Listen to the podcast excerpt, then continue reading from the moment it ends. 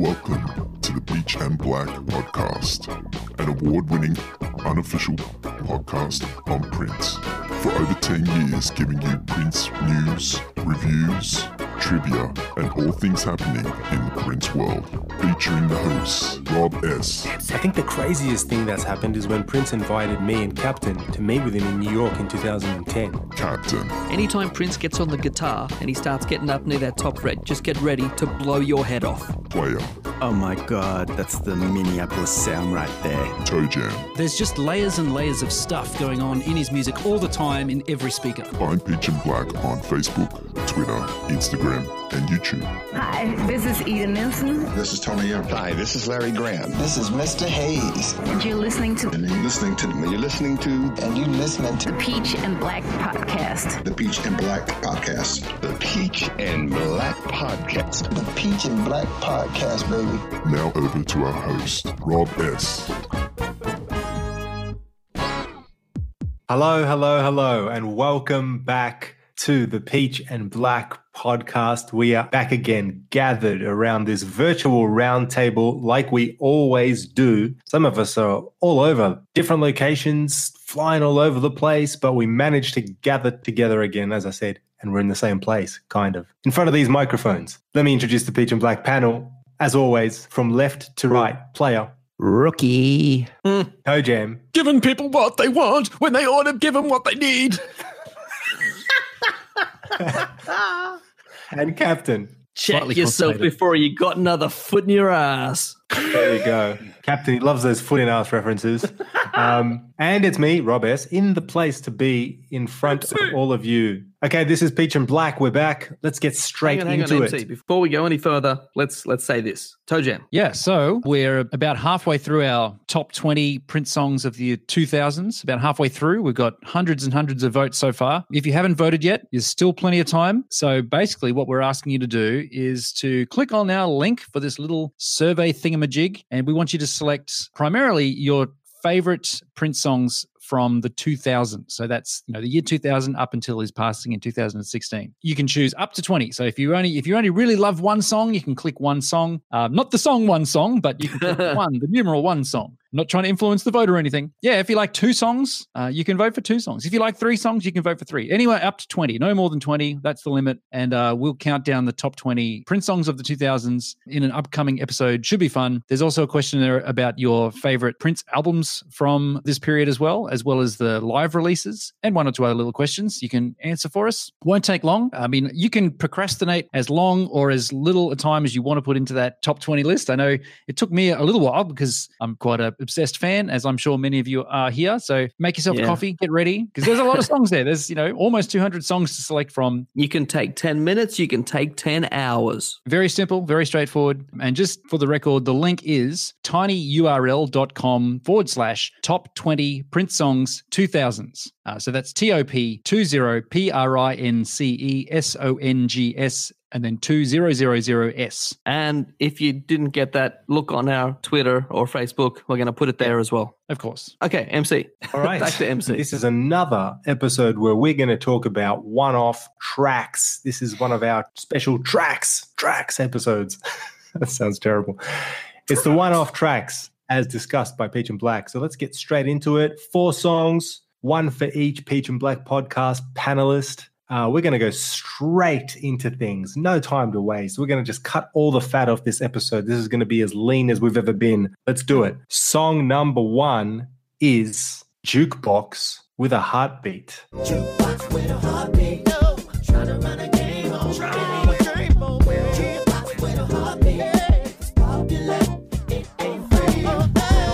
And the person presenting the song to us today is Toe Jam.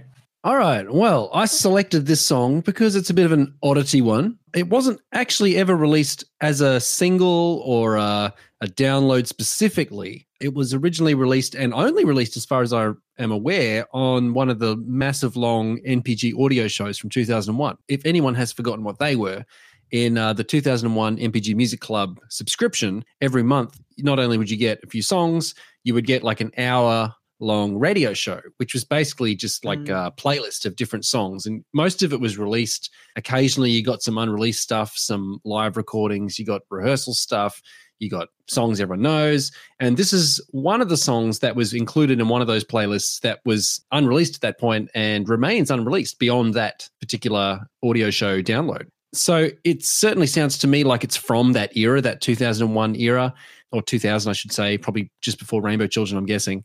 It's got that LinnDrum that he was starting to use again in the late 90s and early 2000s, really tightly wound again. It's got that phasing kind of effect that he had happening in the early 80s. So that's back. You've got the vibraphone sound. So the LinnDrum and the vibes, it gives it a really cold, kind of emancipation kind of sound, I've always felt. I like the intro, the way it sort of builds on the you know, got to give them what they want when they want, and it sort of builds this these interesting notes as it builds up, and it's not just like your typical, you know, one three five uh, seven kind of build up. It's like low five, then a two comes in, then another high five, then the one. So it's kind of a weird like stacked the way he stacks those, kind of cool. So yeah, this song just has really kind of laid back, really cool, funky vibe to it. Really nice bass. Uh, just, just that LinnDrum, that's like really, really drives the song. It's very snappy. And um, it's like you know, the, every time the phrase, the uh, the cycle kind of comes around again, there's always like different things popping and snapping. So it sounds really cool. I mean, it's not the greatest song. The song is obviously about Prince kind of being a bit cheesed off at the radio stations, not playing his music at that point. If you look, listen to some of the lyrics, who got the brand new hip uh, in is it hip or hit? I thought it was, thought it was hit. Who got the brand new hit in Los Angeles? Guess what? It ain't me. So he's like he's kind of cheesed off. Um, there's obviously uh, a lot about he doesn't like the way that radio stations categorize his music as in different genres. He's talking about, you know, I got a new guitar, but don't call it rock and roll, and don't tell me I don't fit the format, no matter how many I sold. And so he's talking about having to pay to have his songs played on the radio, which is kind of interesting. So yeah, it's that kind of that time in his career where really he's he's uh, you know he's in his early 40s now. He's not really cranking out like songs that teenagers and early 20s people are going to go out and buy. He's pretty much got his market at that point. And so the radio that you know in, in other words the radio is not going to play him. And so even though at the time he might have felt angry i mean we can look back at it now and sort of see well i mean it's kind of inevitable. That sort of happens with everybody you got this WNPG thing, NPG radio thing going on, which he was like talking about at that time. I think one of the tour books at the time had the WNPG playlist and a lot of songs that he would have liked to have been heard on the radio. So it was definitely a big theme that he was into at this time. The thing that annoys me about this song is just that whole, um, you know, giving people what they want when they should be given what they need. It just, it just gets a bit too repetitive by the end of the song. Uh, it just happens too many times. Like it happens in the bridges, it happens he's saying it in the background, it happens at the beginning, happens at the end. It's just too much of it. And I, always kind of find of it always uh, spoils the song a bit, that bit, because it's it's kind of cool the first time you hear it, but it kind of gets a bit grating after a while. So I mean, this isn't like a spectacular song, but it's it's one that I always enjoy when it comes on, and it's an interesting little uh, rarity that a lot of people haven't heard. So it's worth talking about. So that's my review of Jukebox with a Heartbeat. Yeah, I have to agree with you when you say it's not like spectacular because it's certainly not that. In fact, I actually find it a bit annoying because it kind of goes nowhere and it sounds like this really peeved off artist who was well past his glory days and maybe realized that but couldn't make peace with it. So instead, he goes on this diatribe about how, you know, he's got to pay to get on the radio and how no one wants to play his stuff and all this sort of stuff. And you're right. Like it happens to all artists and it happened to Prince. I mean, he had a really long run on the charts and in popular culture, you know, being that number one guy or, you know, constantly in the top 10 and all this sort of stuff. And the other thing, at this point in time, he wasn't even really putting out albums. Like after Rave, 2000, he didn't put out an album 2001. He didn't put out an album 2002. He didn't he put did. out an album. Rainbow I'm talking about yeah, but I'm Oh, yeah. talking about like Yeah. you know Commercial commercial, albums. albums. That was never going. Rainbow Yeah. Was never going to be played on top 40 hits. So he's kind of he wants to be played on the radio, but he's not making radio friendly material. And if he was truly honest with himself, when he was on the radio, he was always it was always because he had made radio friendly hits. So it's kind of weird listening to him. I, I just feel like this is a phase he went through and and he and he made a little song out of it. But yeah. All of that kind of stuff aside, like it is a kind of grooving, like the groove's really cool. That's what I always like about it. Yeah, the groove the groove is cool. Like it, it reminds me a little bit of the slaughterhouse stuff. Yeah. Silicon and all that sort of stuff. Sadomasochist this groove and all that kind of S and M groove.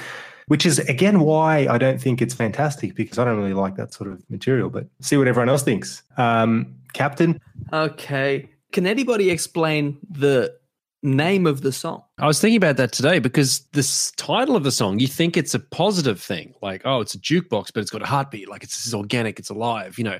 But in the song, it's a negative thing. It's like he's using that as he's he's using it as a, a way to diss people and say you're a jukebox with a heartbeat, kind of like a disc jockey who's just playing songs that he's been told to play. So it's like almost like a robot, but it's a person doing it. So I don't know, it's kind of weird, eh? Because, like, when you were explaining what it's about, it's like that's all new to me. I never heard any of it. So it was interesting. So then I looked at the name of the song and I'm like, well, how does that fit in with what you said? Yeah. interesting. it makes more sense if it was called Jukebox Without a Heartbeat. Without. That yeah. would be Yeah, yeah.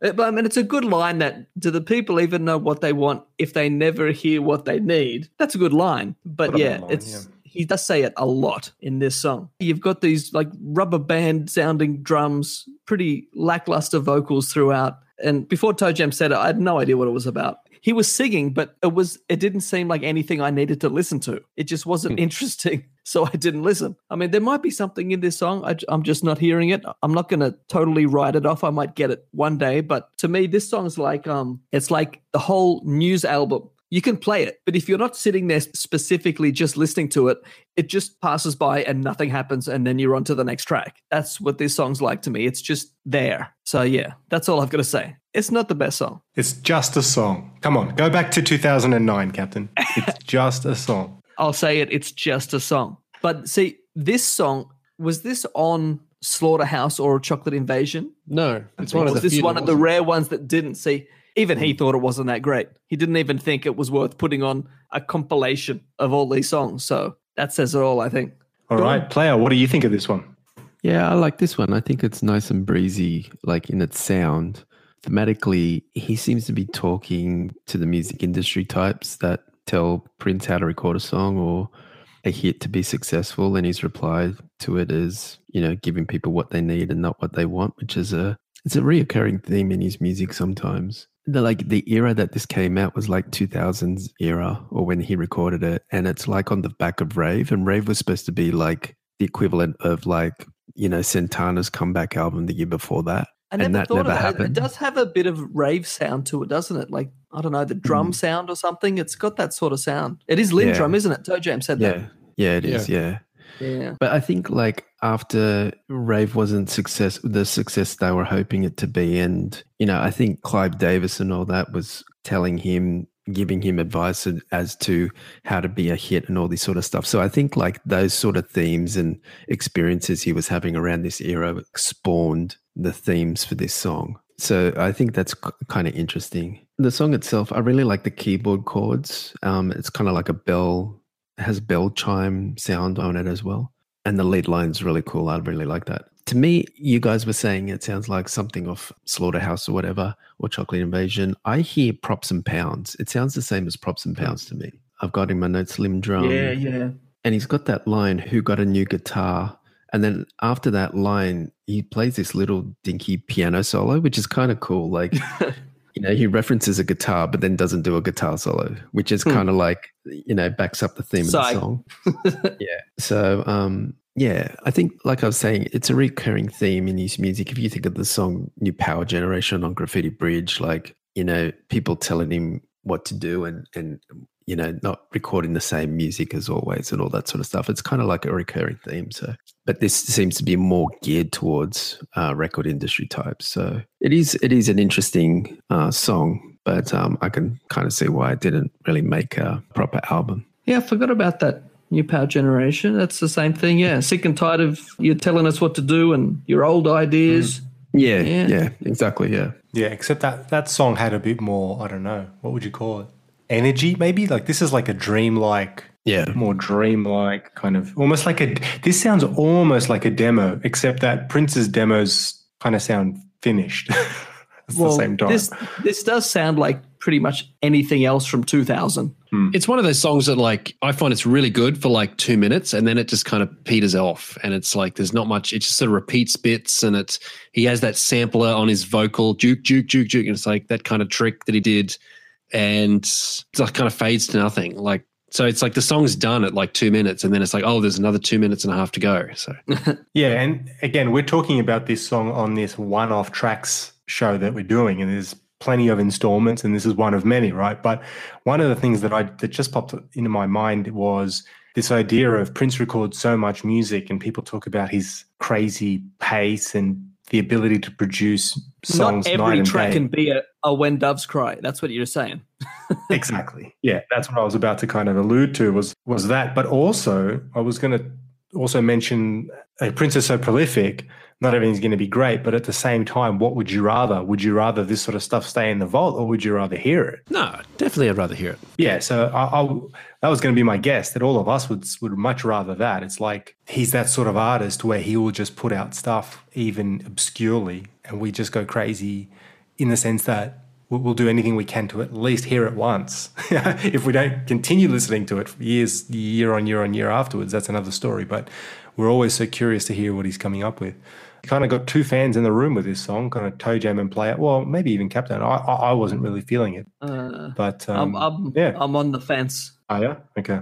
I think there might be 50-50 something split. in it, but I just don't hear it yet. But to be honest, I've only probably heard it about three times. Yeah, and that was just before the, our review, probably. like I I, like it it a bunch when it came out, but I just I listened to a lot other songs a lot more because I Yeah, got something out of it. And. And this, I'm just like, uh, yeah, like even if it was even if it was much better musically, I would still have a little bit of an issue with this guy just crying poor, like, oh, I can't get on the radio. It's it reminds me a little bit of Tom Petty, who made an album. The album that I'm going to refer to is called The Last DJ, and it came out around the same sort of time period, 2002 ish, I want to say. And it was a record by Tom Petty. Even though he had the Heartbreakers backing him, it was basically a solo album, and the whole album is dedicated to this theme. So if you, don't- for anyone that doesn't like really warm to the message in Prince's song, don't listen to The Last DJ by Tom Petty because it's just a whole record about how the record business has gone to shit and all the good music isn't on the radio and all that kind of stuff. So, by the way, I'm a big fan of Tom Petty's material, but that album didn't kind of do it for me. Anyway, that's another show. Uh, who's next? Player. Player's chosen a track. He's going to get his Mac on, I think. I don't want to reveal too much. Player, what have you got up your sleeve? So uh, the track that I've chosen for this episode, maybe Captain can help me out with the date of release. it came out on the 18th of February, 2001. Very interesting. As part of the NPGMC shows. Yeah, but the track itself, you're looking uh, end of 1994. Yeah. And the track we're referring to is Mad. I'm gonna go mad. Baby, mad. If you ever let me knock it. So I'll start by saying that I heard this track around about the same era that it was recorded as a as a bootleg. and yep, there it is. The gasp the gasp now. and I used to do a lot of record digging in the city. I would go I think would it's like buy- bodybuilding. It's like your bodybuilding song. you know? Uh, What the? I don't know. I mean, I'd, I'd go to like all these record stores and just buy hip hop albums and sample CDs and all sorts of stuff. Anyway, I went to a record store in Sydney called Soul Sense, which was it's, it's just kind of like the back of the metro. And um, I, I picked up a CD there called um, Fat Jazzy Grooves, and it was labeled Volume Six and Seven. It was kind of like it was one disc, but apparently it was two albums on one disc. That's not Yeah, there go ahead. anymore, is it? That music shop? No, it's gone. No, now it's I a think Korean restaurant. restaurant. That's right. Yeah. But I bought and that the twelve-inch of Damn You in that record shop. Right, cool. Uh, I've got some stories about that record store, but And now they're serving up 12 episode. inches of noodles. Anyway, We don't want to hear about your twelve-inch noodle. well, hang on, hang on, hang on. At least, at least they both they were both serving the chicken grease. So exactly. anyway, so I um I picked up this CD, and on this particular CD, which was called Fat Jazzy Grooves Volume Six and Seven, there was a track on it called Bebop to Hip Hop, and the artist was called Headshock. And it sounds just like this.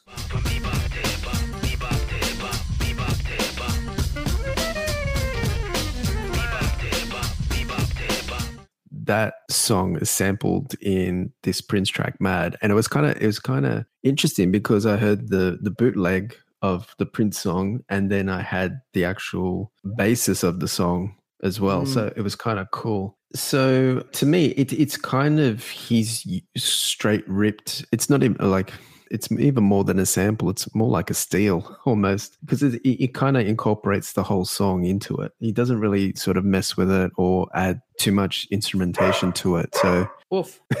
so um yeah it's just it's a pretty cool track i think the inspiration is you know this was around the time where you know it's the name change thing and i think he got a lot of press saying that he's he's gone mad and you know Mm. i don't i don't know if this is before or after slave on his cheek but you know he was going through this phase where kind of mainstream and warner brothers and all that he, he was just kind of really being shunned and stuff so i think maybe that's the inspiration for the song this was apparently considered for the Exodus album. There's a version of this recorded by Sonny T Mm, that's yep. in the vault. So I'd love to hear that.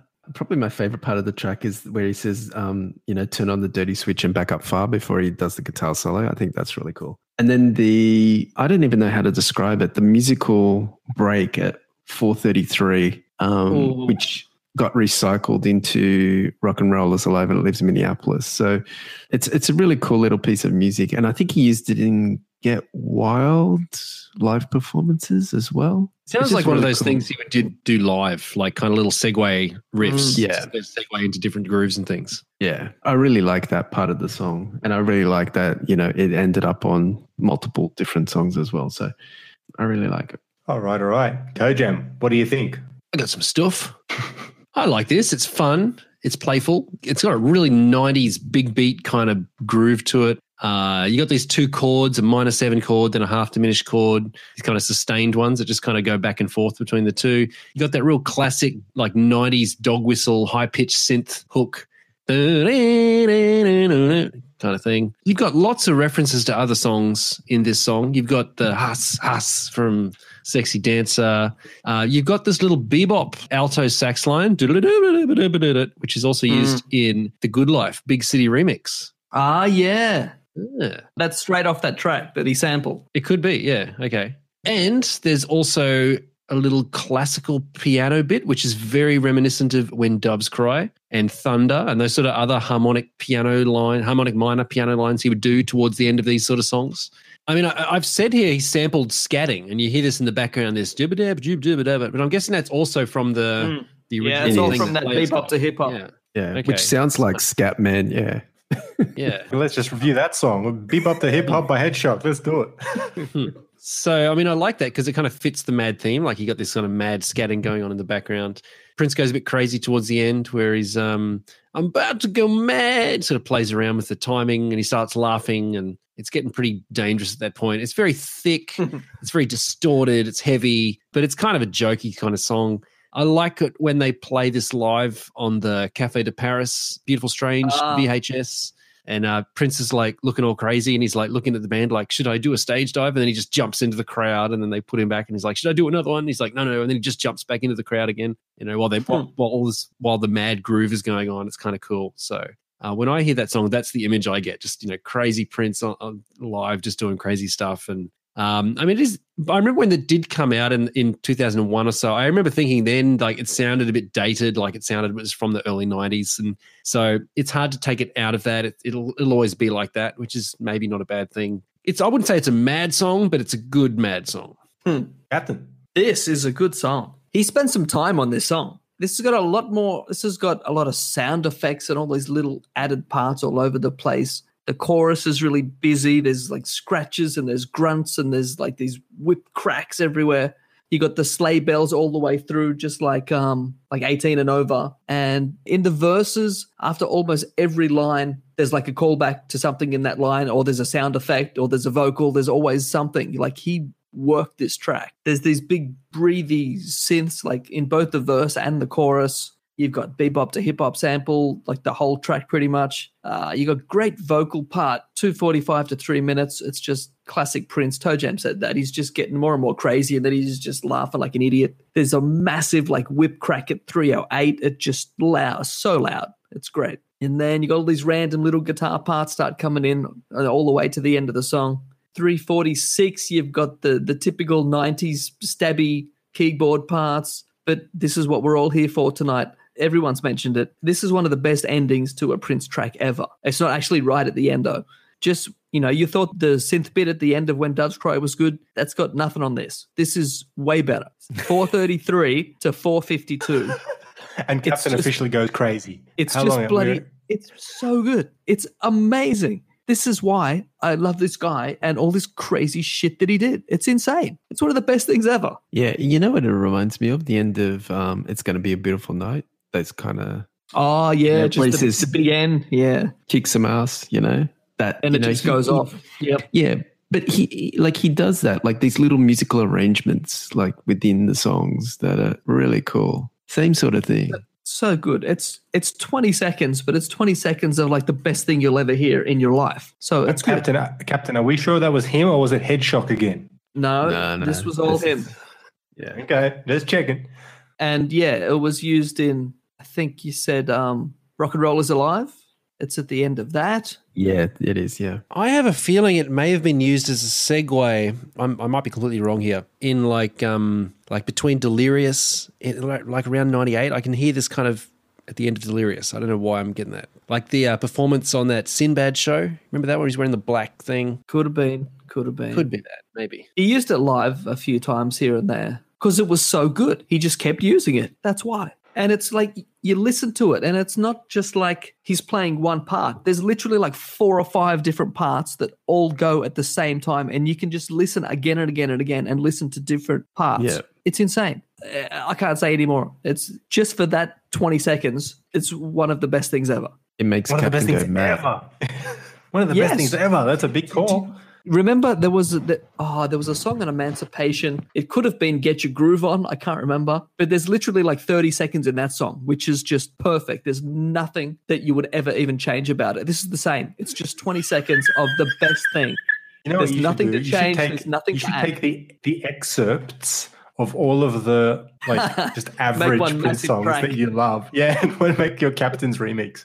Your Oh, favorite man. crazy. That. I'd die. I couldn't even make the mix. I'd just drop dead a third of the way through it. It's too much. Do you know what that would sound like? All the Oldfield listeners will, will know. If you did that, I reckon that would be Prince's version of Amarok. That's what it would sound like. It would if be. you did It that. would be. If you did that. There's something to work on. Okay. No. Okay, if you're done, I don't have too much else to add because you guys had a lot of what I had in my notes. But I will say that this groove is pretty much just a similar, it's as similar as any other uh, mid 90s groove that he was putting out around that time. And um, it's a good, like, it's a good track and, and it's got the Mac rhythm happening and all this sort of stuff. Player spoke about, you know, Prince going through the slave period and, and being upset with the record and all this sort of stuff. But this song, in my eyes, and I think if you read the lyrics closely, sounds pretty clear to me that it's about just getting it on, and he's just going out of his mind because he wants to clock it. Like he want, you know, he wants to knock the boots, as they say in the US. He, he wants to get it on, like this chick or whoever this person or these people are. They're just he's just racking his brains, tearing his hair out. Basically, he's going absolutely crazy because he just wants to get it on and he's getting out of control. So um, to me, this is this is like a full player. Uh, pardon the pun. I didn't mean uh, the Peach and Black podcast player, but like player. It's his style theme song. track. Yeah, as it should be actually. but Wow. um, I would have loved if this went on the Exodus album, whether it was with Sonny's vocals or Prince's lead vocals. I, I couldn't care less. Like it would fit perfectly on that album, or even on Come possibly. But uh, I'm splitting hairs now. And that great guitar squirting, and yes, I said it. It's guitar squirting at the two two minutes twenty seconds mark when he asks everyone to stand back, and he basically goes for goes goes for broke with his guitar solo. There sprays everyone in the room, all the record execs, yeah, all the women in the room, all the groupies. It's one of those moments where it's like it's clearly that's what he's doing, but he's, he's so clever, like he doesn't go completely overt about it. But anyway, this is an interesting song.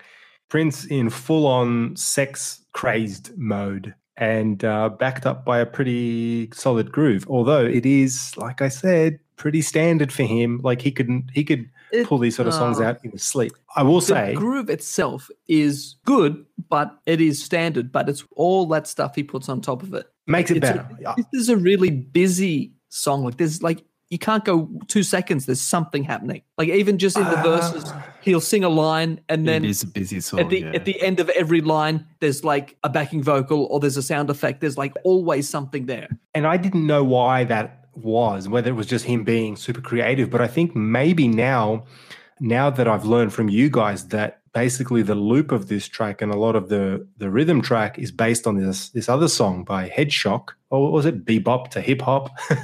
maybe Prince was like, "Well, I've got to do all this shit, otherwise it's just a straight rip." Of the song, Mm. so maybe that's what he was thinking. I don't know, but yeah, I mean, this this is cool. I'll certainly listen to this if I've got five minutes. I'll listen to this over jukebox with a heartbeat uh, without even thinking twice. So, all right, let's keep it moving. And uh, going to hand it over to Captain now. What track have you got, Captain? What have you selected? I have a track. It is called Funky Design. Honey, funky design. The funky design. It is great. It was also released on that same date as I said before, I think 18th of February 2001. And I just love this song. I'm going to go because it's my go. It's just Prince doing a rap his way. And it's just hilarious and great. And how can I not love a track which includes the line, check yourself before you get another foot in your ass?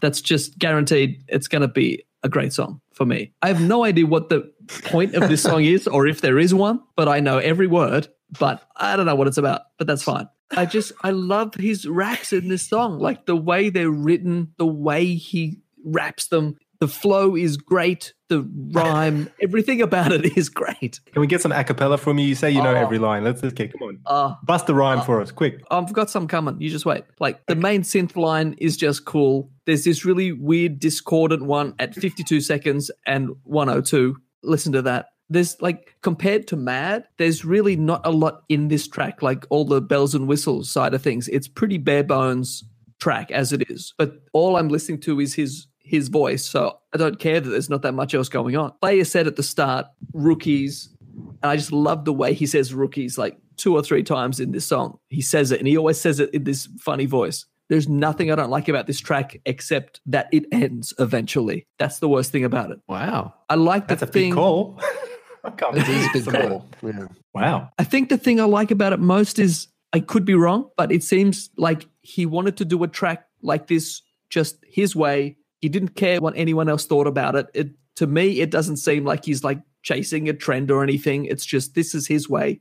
This is his style of doing a rap, and it's great. The third verse is one of my favorite verses ever written in Prince history. Wow. Get ready, people. Here we go. Get ready. Listen to this line. And the DJ, instead of kicking a favorite tune, scratches on a record that reverberates a room like a train crash. You better save your ass. Ass rhymes with crash. The funky design is back and it's bad. Housequake. And it's just, it's the way he sings that line in the song. It just kills me every time. I the first time I played it a couple days ago when I started writing these notes, I forgot how much I love this song. And I've played it about 50 times in the last few days. It's Jeez. I don't listen to this song enough. and we didn't even pay you this time. It's just magic. The interesting thing about this version, though, is the chorus is not even complete. This is like an early version. Later on in the chorus, there's this blow your mind, blow your mind. Everybody's tripping on the funky design. That's not even on this version, in case anybody noticed that it was missing. wow. Whoa, whoa, hang on, hang on. So there's Heads- there's two versions of this. Say what? There is a later version, or maybe it's just the live versions where he sang it. I can't remember. Might be live. But there's an actual chorus which is not in this version. It's weird. But this was the one he released. Who knows? This is great. Is this I is this Captain's electric intercourse moment? I think it might- I don't, I don't, I don't think anything's ever going to beat that, but it's, it's it's up there. This is really good. I mean, this is pretty close. It's- It's, like you haven't heard the song for 16 years, and then all of a sudden you heard it 50 Nah, times in the last three I- hours. That's pretty big. I would have, I would have, I would have heard this at least at least a couple times a year. I'll I'll find this and I'll play it. But it's been a while, and then I played it a couple days ago, and I'm like, oh my god, it's so good. And I couldn't wait until we recorded this so I can tell everyone how great it is.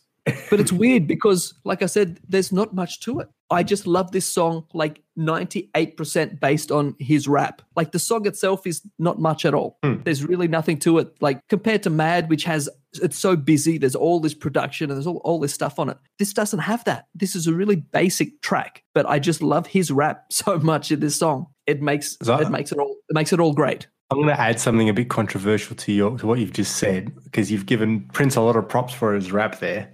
Here we go. I actually think I kind of I'm sweating because I know I might get some criticism here, but I actually think this would be an even better track if Tony M did the emceeing on it. I, I I actually believe that this is like the perfect.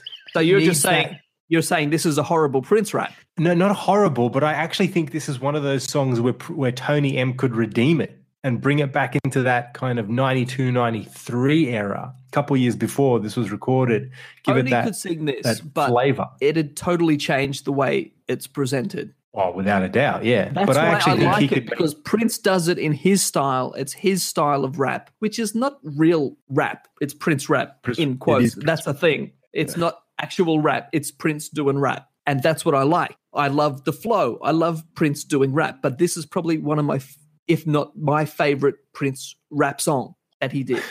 Yeah, I can't Wow. see It's not Tony a in lot. with his deep voice doing rookies. it won't come across the same way. You're right.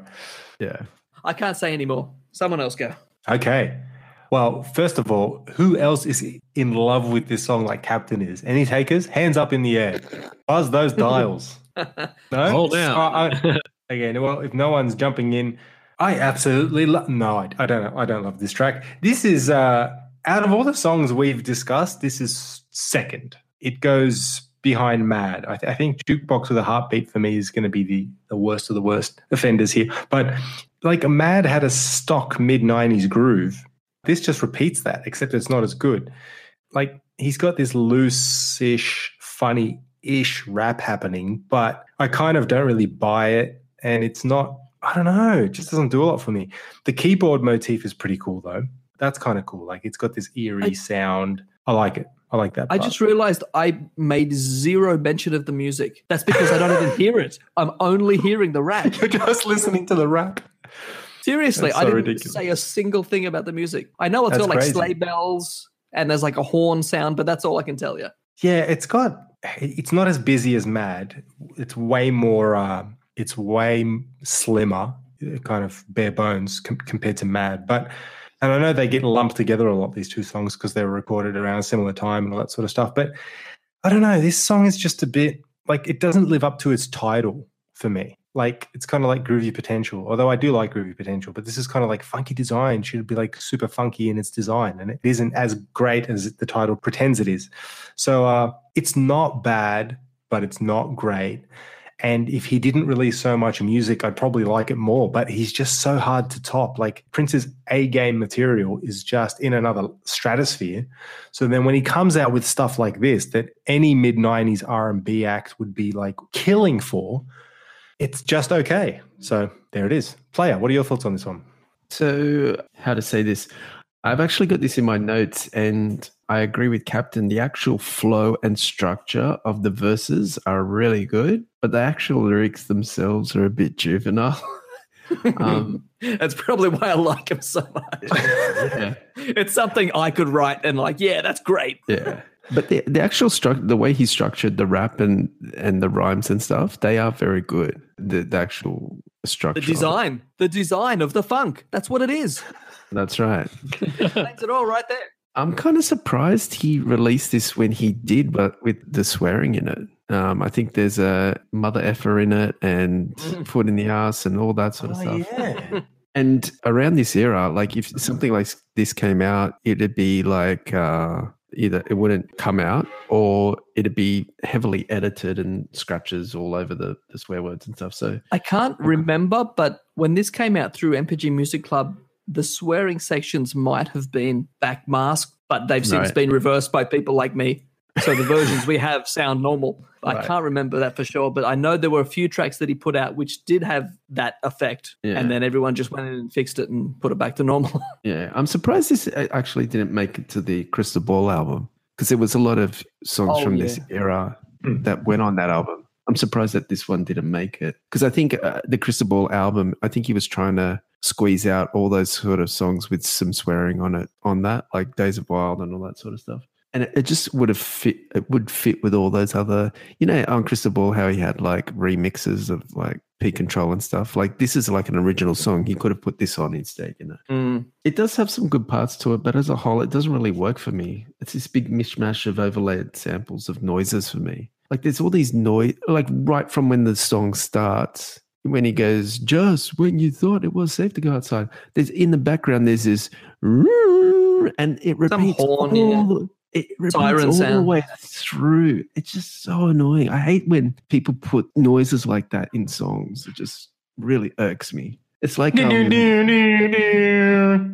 Like that Boy, one? boy, the boy. air- yeah, the air horn sound. That's that's that's an example.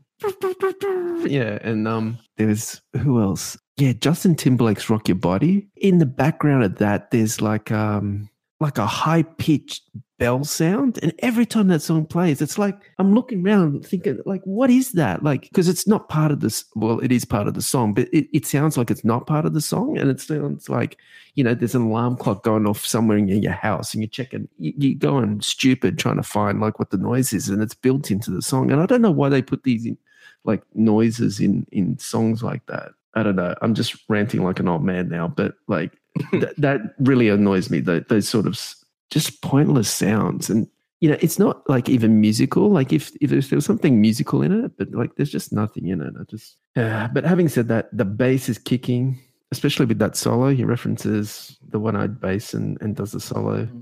Um, and I like the keyboard lead line, but yeah, it's just I, I could live without this song quite easily. If I had to live without this, I would be very sad. Bring it home, Sonny boys. T, Sonny T sings this one too, you know. And the funny thing about that is that when Sonny's doing the main vocals, then you've got Prince doing the backing vocals and being an idiot in the background, which is even funnier. Well, it's, you got to send this to me because I don't. I've never Yeah, heard this. great. Thank God there are four of us on this show, all with very varied and dynamic opinions.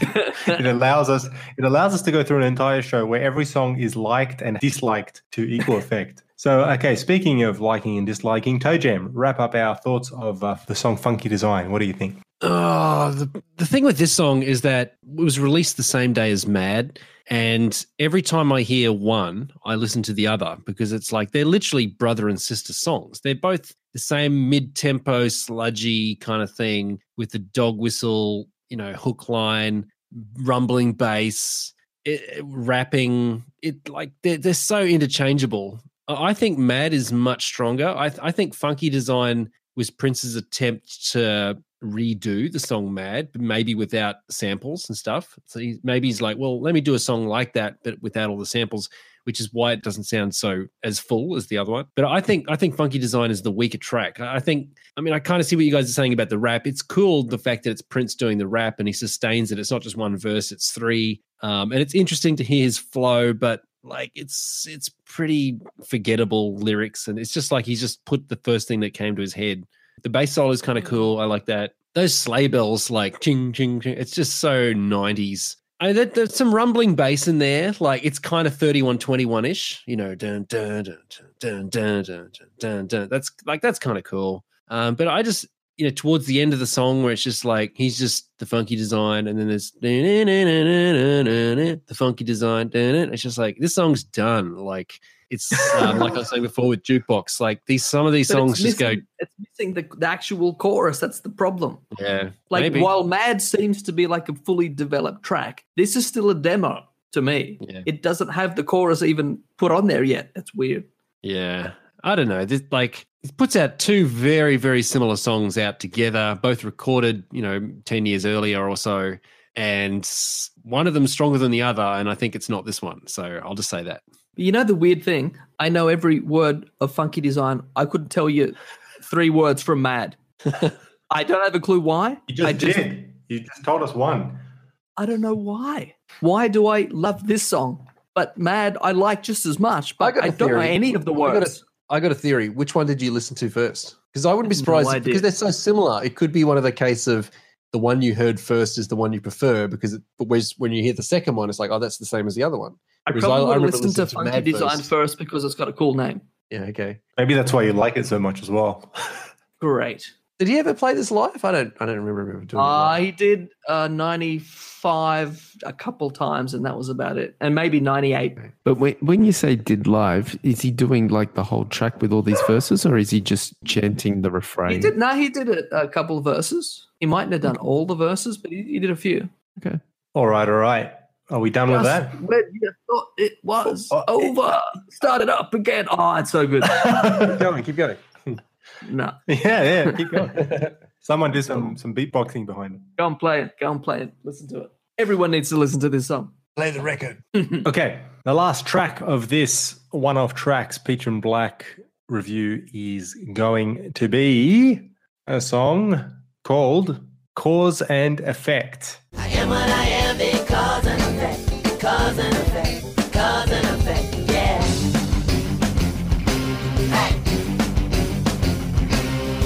This one came out in early 2010, I think late February. It was streamed on the Current, and uh, that was where when it was first heard. So obviously, never came out on an album, which is why we're talking about it as a one-off. But it was performed live a number of times in the subsequent years.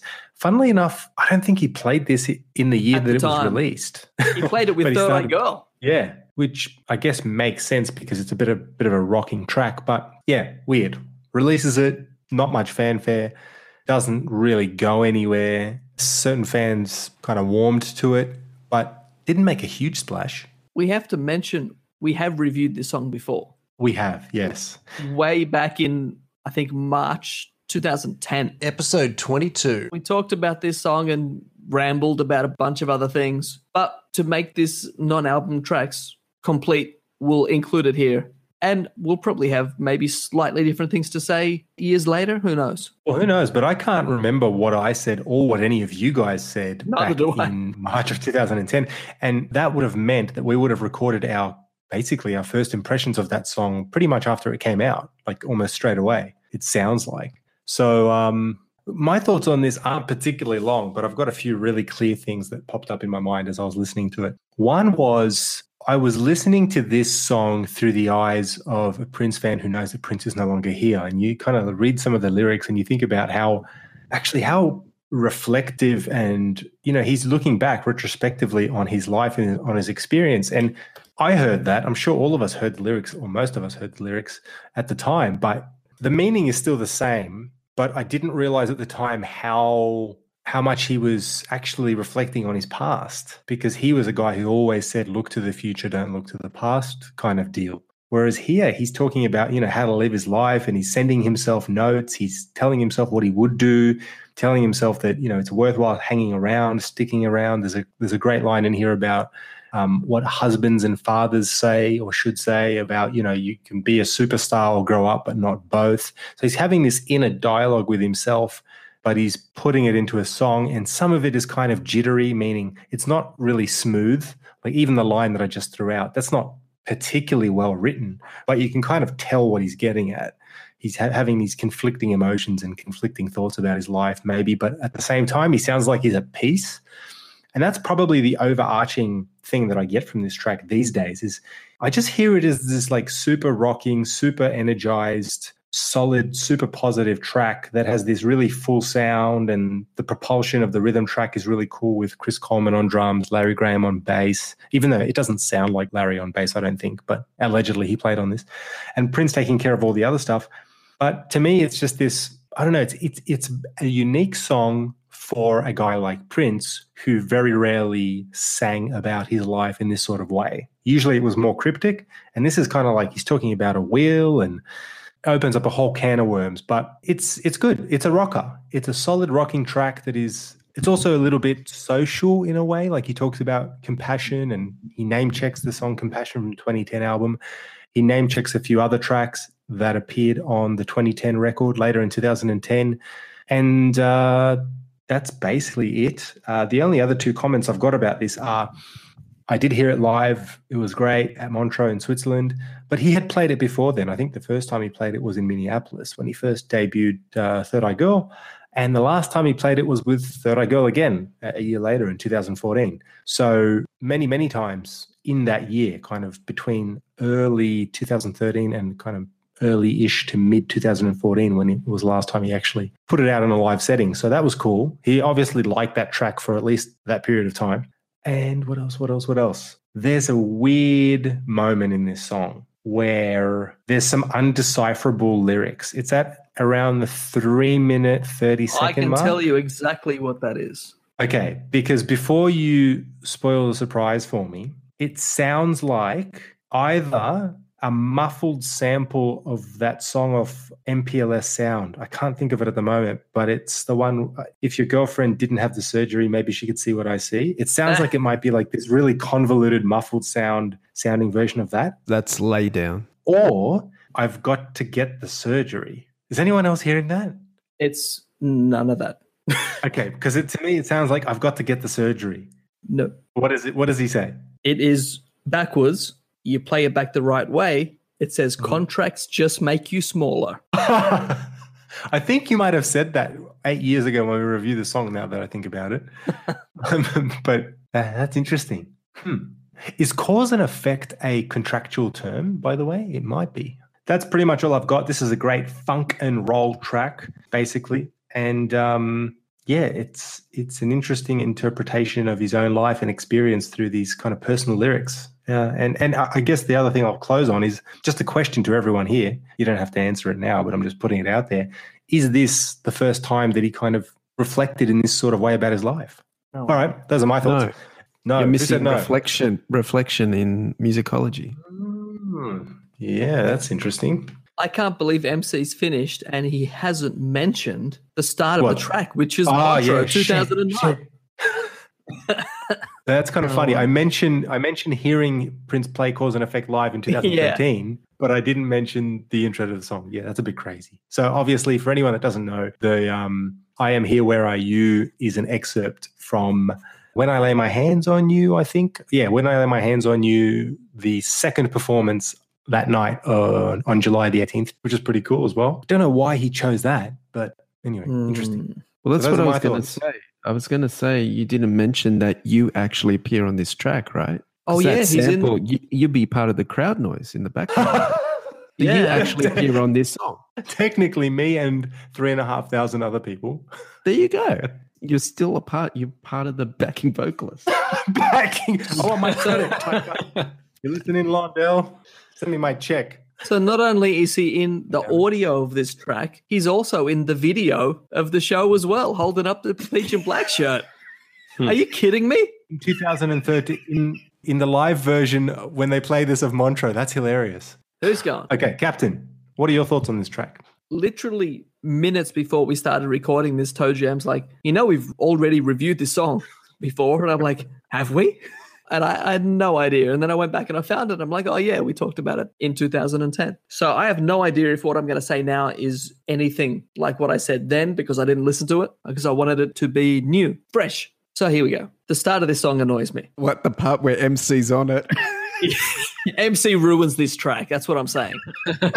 the live sample at the start of the song, and again, it comes in at around 240, and all the crowd noise. It just annoys me. This audience noise fades in, fades out, comes back again later, goes away. It just seems like a kid just got to play around on the mixing desk, and he's like, "What does this do? Oh, look, audience noise." It's it's like amateur hour. It's I don't know what the point of that is at all. Anyway, At the time, I reckon he might have been just teasing that, you know, hey, Montreux 2009 was filmed and recorded and might be coming out. Is the he was always like teasing. Yeah.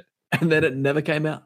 Anyway, I like the contrast between the verses and the chorus. I like when the chorus comes in 50 seconds in. There's these funky little organ stabs in the chorus. You can really hear them in the headphones. Uh, funky little bass bit at 123. Then you've got the that hard rock bit. That's pretty cool when it comes in 154. Drums going crazy. Oh, we didn't mention the drums. Chris Coleman, the first track he was ever on, first Prince track. This song going crazy on the drums. Uh, the guitar solo comes in. Then back to the audience noise again. Then sort of acoustic going back into the verse. And that's that same sound, which we've talked about not that long ago. It's the same synth pad he used in Shy and also at Coachella in Come Together or Seven. Same thing here. So he was using it around this time. Again, he loves that sound. Compassion parts are nice. Beautiful little guitar part, 326 to 329, just a little bit. 330, you've got the backwards bit. Contracts just make you smaller, which I had to go in and reverse it and listen to it. That was fun. And back to the hard rock bit again, 352, more insane drum fills, another more good crazy guitar solo. But overall, I just don't know about this song. It feels like a mishmash of like three or four different ideas he had just floating around, and he's like, just chuck it all together, one track, which is probably a good idea because I think each idea by itself could barely maintain a track, a whole track to itself. So it's probably better that they're all in one spot. At least we got one decent song out of it instead of four average, less than average ones. But it's okay. It's an oddity. It's a one off track. It's something interesting, but not something I go back to very often. The end. Okay. Toe Jam, what do you think about this one? Cause and effect. I, I think it's one of the stronger one-off songs of the 2000s. It's a very good one. Probably this with um, the FUNK song is probably like the two that kind of come to mind when you think of one-off tracks from the 2000s that are good ones, like really good ones. Uh, it's pretty out there, isn't it? Like it goes in all different directions. Um, I mean, it is interesting. You've got that um, the lyrics that reference all these 2010 album songs that at that time hadn't been released, and we didn't know this when we reviewed the song. I listened back to our review, and you know, this went right over our heads. We didn't know that he's referencing all these songs that were going to come out like a year um, that year. So that's kind of cool. And it's something he did on the Newpower Soul album. There's a song that references the songs on that. On Push, maybe, or one of the Diamonds and Pearls songs, he references a lot of the Diamonds Oh, and Pearls yeah. songs. Uh, maybe Exodus as well. There's a couple of albums that do that. So, you know, it makes me wonder that this song may have originally been intended for the 2010 album at that point. Uh, sonically, it reminds me of songs like Glass Cutter, Cyber Single, Rock and Roll is Alive, you know, rock guitar, lots of changes. Um, also, that rock section at the end, it's it's kind of like the last December, where it's got like that sort of Arabic rock kind of groove thing going on. And he's doing like the Hendrix solo over the top of it, really cool. Uh, or is it Family Name? I forget. I think it's the Family Name. Sorry, um, from Rainbow Children, a similar kind of thing at the end. Uh, you got the different sections. You got that happy section in the middle, which I think Captain was kind of alluding to. It sounds to me like it evolved from those live performances of Come Together in around you know 2007, 2008 and he sort of incorporated that into a studio song now at this point. Um, I think one of the best things about this song is the drums. And um, listening back to our review back then, it, at that point, it was just a rumor that it was Chris Coleman, and we were talking about whether or not it's Chris Coleman or not. And but I Ah. think we we now know for sure it's Chris Coleman. Um, he's come out and said he played on this track. Uh, and there's like the drumming is just amazing on this track.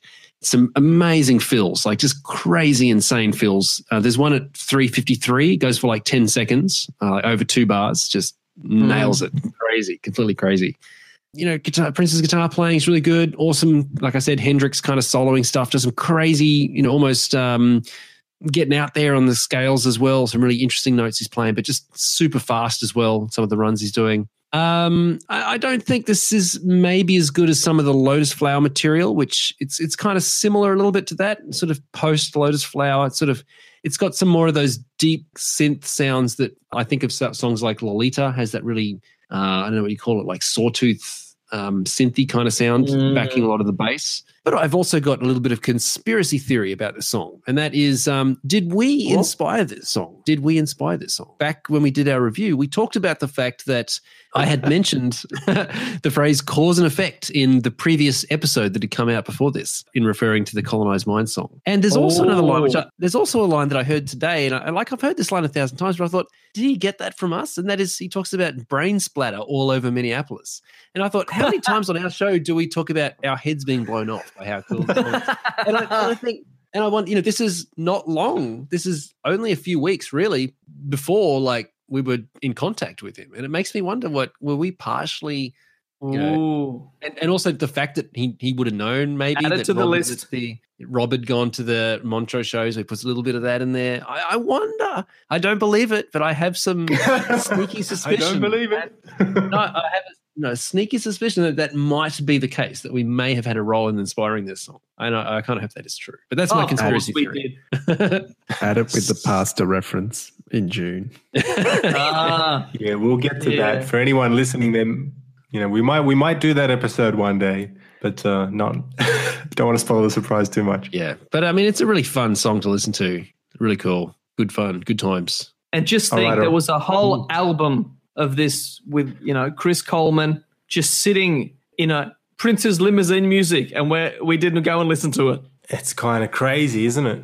It's got a similar vibe, like sort of like the Rainbow Children, in the in the fact that the the song sounds like it's been constructed from the drums up, and, and the Rainbow Children sounds a lot like that. Like it's basically just Prince and Blackwell in the studio.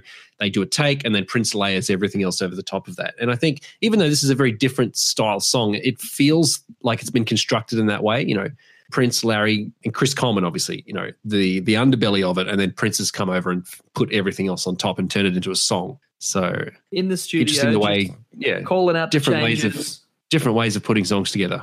Yeah, and what's the other thing that's interesting about the three people you just mentioned is that, yeah, sure, Prince was a part of it and Christopher Coleman was, but on this song, it's Larry Graham, whereas all of the other songs that Prince recorded with Chris Coleman allegedly had Tal Wilkenfeld, our fellow Australian Tal Wilkenfeld, on bass. So the idea, as far as we're aware, was that it was Chris Coleman on drums, Tal Wilkenfeld on bass, and then Prince on whatever, you know, guitars and uh, vocals and funky stuff.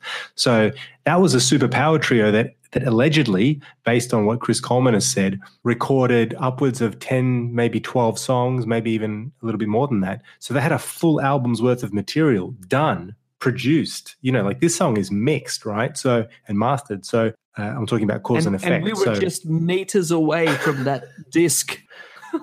well, we we don't know what exactly we were going to hear, but yeah, Who possibly. knows? He probably would have just played this. Imagine that. Yeah. You guys have heard cause and effect, haven't you? All right, player. What do you uh, think about this track? And do you have any memories of it? Um, memories. I I feel. No, no, no, clone my dog. Shh, Barbara. it's not the Streisand podcast. Let's do I don't remember what I said on that episode, but I have the feeling that when the song first came out, I thought it was a bit piss weak. But over the years, it's really grown on me. So I think I like it more now, even more now than when it when it first came out. Um, I'm just thinking of our American listeners. They're, they're like scratching their heads, going, "What does piss weak mean?" That is a great white guy impression. It means not very good. it just means very weak, as piss. So I'm glad you added There's that another- extra bit. There's another another Aussie term that probably not weak as piss, piss weak. Any variation of that is is Aussie slang. we keep it Aussie here on this show. So, like the, the lead line, I mean, even though it's cool and it's memorable, it, it, it sounds derivative of something else, or it's a cliche. Like it, you know, it's you know the dun dun dun dun dun. It sounds like you know, it's just something else. It doesn't really sound very original to me. And then the haze in between the song, the hey hey, sounds like the twins and hmm. It's just a bit like that start part just sounds a bit happy and stuff. So like that's what I mean by piss weak. It was just it just didn't really sort of do it for me. But like in the subsequent years, and he's sort of really made it really sort of dirty and rocked it up. You know, it's it's grown on me. I think just before 216, it gets really dirty with the guitar, and towards the end as well. You guys mentioned the 2010 references. I think there's four album tracks mentioned in the song, and like Toe Jam said, it's a theme where he kind of links all the album track tracks together. So it's it, it is possible it could have uh, been a 2010 song, but then again, it, it it might not have fit on there. Maybe he just thought at the last minute not, not to put it on there. Maybe it's on 2010 Deluxe. Who knows? Um, and yeah, just uh, the other only thing I've uh, also got is Chris Coleman on drums and Larry Graham on bass. But yeah, like I said, I, I think I like this song more now, even more now than when it first came out. And that happens with a lot of songs with me with Prince. There's some that I just don't feel at the time, but then after repeated listens and stuff, I get right into it. So there you, there you have it. Very good. Well, that's the show, folks. Another four tracks reviewed, discussed, analyzed, dissected, inspected, and um, rejected by the Peach and Black podcast. no, not rejected. Thank you so much for your company on this episode. Thank you for joining us. And uh, yeah, there's plenty more material to get to. So uh, that was another edition of our non album tracks review episode. Stay tuned for our next show coming up soon. Blah, blah, blah, blah, blah. This has been the Peach and Black podcast experience. Thanks for your company. See you in the next show. Bye. You've been listening to another Peach and Black podcast. Catch all our episodes at podbean.com, iTunes, Spotify, Google Podcasts, Stitcher, TuneIn, Mixcloud, and all other good podcast directories.